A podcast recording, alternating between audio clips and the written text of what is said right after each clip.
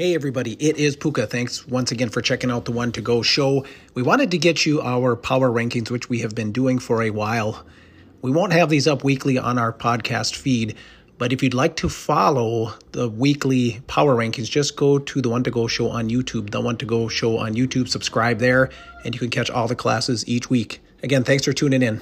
Have a great summer.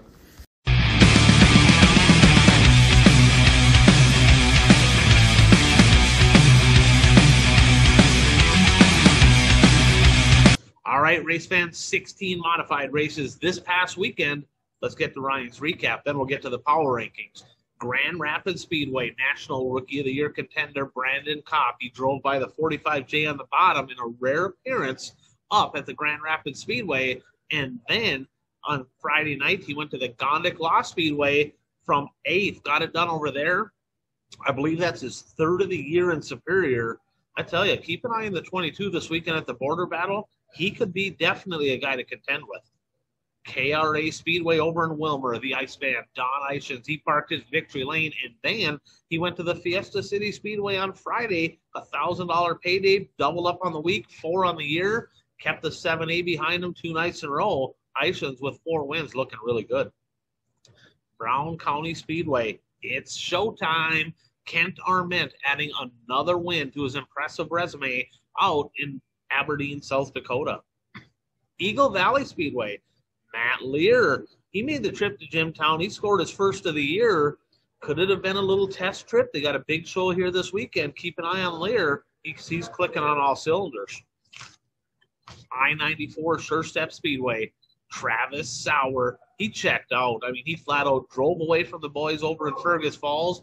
Great run as well for Ryan Gerke with a solid second place finish. SK Speedway, Andy Carl. He got his third of the year over in Unity. This is a guy to keep an eye on. He doesn't run much. He runs some IMCA stuff out east, but great to see him get some wins there. It's a guy I want to watch a little bit. ABC Raceway, Neil Baldock. Great to see him get back in victory lane. I'll never forget his first one because I may or may not have dumped a cooler of ice water on him. I think uh, I think it was at the Proctor Speedway. It was maybe his first win, but Baldock, your winner in Ashland the Hibbing Raceway, Jeff Tardy. He got his first win since 2017, which is mind boggling to me because he's won a bunch in Hibbing, but they've had a couple tough years. Great to see the hard work paying off for the 67. A side note there Ryan Jensen took a wild ride. His car is junk. Glad to hear he's okay. Might have been one of the more violent rollovers I've seen. He hooked the cushion there in one and two. Hope to see the 23 back on the track sooner than later. Madison Speedway, Brett Hoyam. He put the five ride in Victory Lane, his second of the year, over in Madison. now, the Miller Central Speedway, Trevor Anderson. He parked his aero chassis in Victory Lane over in Miller. I think that's number three on the year. Congratulations, Trevor Anderson. Ogilvie Raceway. This was a good race. The 2C of Dave Kane. He got his second of the year from fifth. Sabraski was coming at the end, but the 2C was just too strong. It's going to be interesting to see him up in Superior this week. Viking Speedway, Dusty Bitson. He scored his third of the year on the high flying half mile and punched his ticket to the AFCO Race of Champions. Bemidji Speedway, Danny Vang. He made a rare visit over to the home of the Chicken Shack and left with his ticket punched to the AFCO Race of Champions as well. Congratulations to the 47. And then the Casino Speedway. After a full weekend of late model racing, the one TPO of Tyler Peterson, he cruised to the win in Watertown and punched his ticket to the AFCO Race Champions. Little side note Watertown, the wild child, Scott Ward, he's back in a mod, eighth to second over there. So this is a guy to keep an eye on. He knows how to get around that place now. He's in two classes doing it. so let's get to it. The June 30th edition of the buyraceshirts.com one to go show modified power rankings. At number 10, Dusty Bitson. Another win this past week puts him on three on the year. Bitson is solid at number 10. There's there's a few of them right on his heels there, but you know, he's got Gertis. It seems like they've been pretty even, but Bitson had the better week, so it's really close in the top 10. There's a few guys there right on his heels, but Dusty had a good week. Number nine, Johnny Broking. I need more out of the 45J. I'll just be honest, right? He's got some wins. He had a win at the uh, Advantage RV Mod Tour race over at the Helverline Speedway in Proctor. He's solid, but there's something missing. Now, he has back-to-back wins in wins, I guess, in back-to-back years because it's multiple days at the border battle up at the Gondik Law Speedway. He's looking to make it three in a row. I know they're going to do some testing there on Thursday. So let's see if Johnny Broking can find victory lane up in Superior, Wisconsin. Number eight, Jody Belfi. Started second row and missed the podium in back to back nights. Now, I get it. Mod racing is tough. I get it. But he went backwards, right? So, with that said, this is a guy that can stack them. He can you know, when he's on, he's on. When the drier it gets, the better he goes. Let's see how it goes in Superior. Of course, he's got to win at the Great Lakes Border Battle as well. So he's another guy to keep an eye on this weekend. It's all, it looks like a lot of the guys here in the top 10 are going to be up in Superior. This weekend's going to tell the story. Number seven, Dave Kane.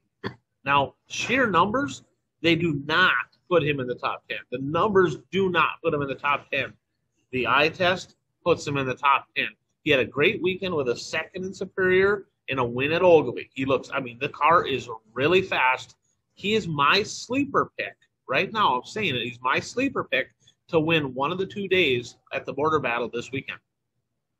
Number six, Don Eischens.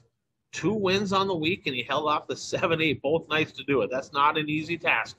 Plus, a solid, solid showing on the Advantage RV Mod Tour just a couple weeks back.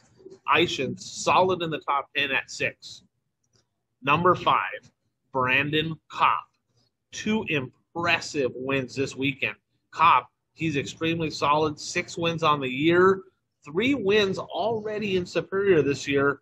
Could this be the weekend for him to get a big win? Keep an eye on the 22 up at the border battle. Number four, Cole Spacek. A rough night on a iffy track. It is what it is. It was tough to pass. I looked at it in the Moz. There wasn't a lot of movement. Okay. But he's been stout all year, has a couple big paydays already at the ABC Raceway. I expect to see him up in Superior. I'm hoping he's there. If he is, he could be a contender. It's going to be a fun race this weekend up there. Number three, Tyler Peterson. He focused mostly on the late model this weekend, and he ran really well in it for sure. And then he scored his sixth of the year with a win over at the Casino Speedway in Watertown, the one TPO, clicking on all cylinders. One of the most uh, exciting guys to watch in a modified. Number two, the Iron Man, Shane Sabraski.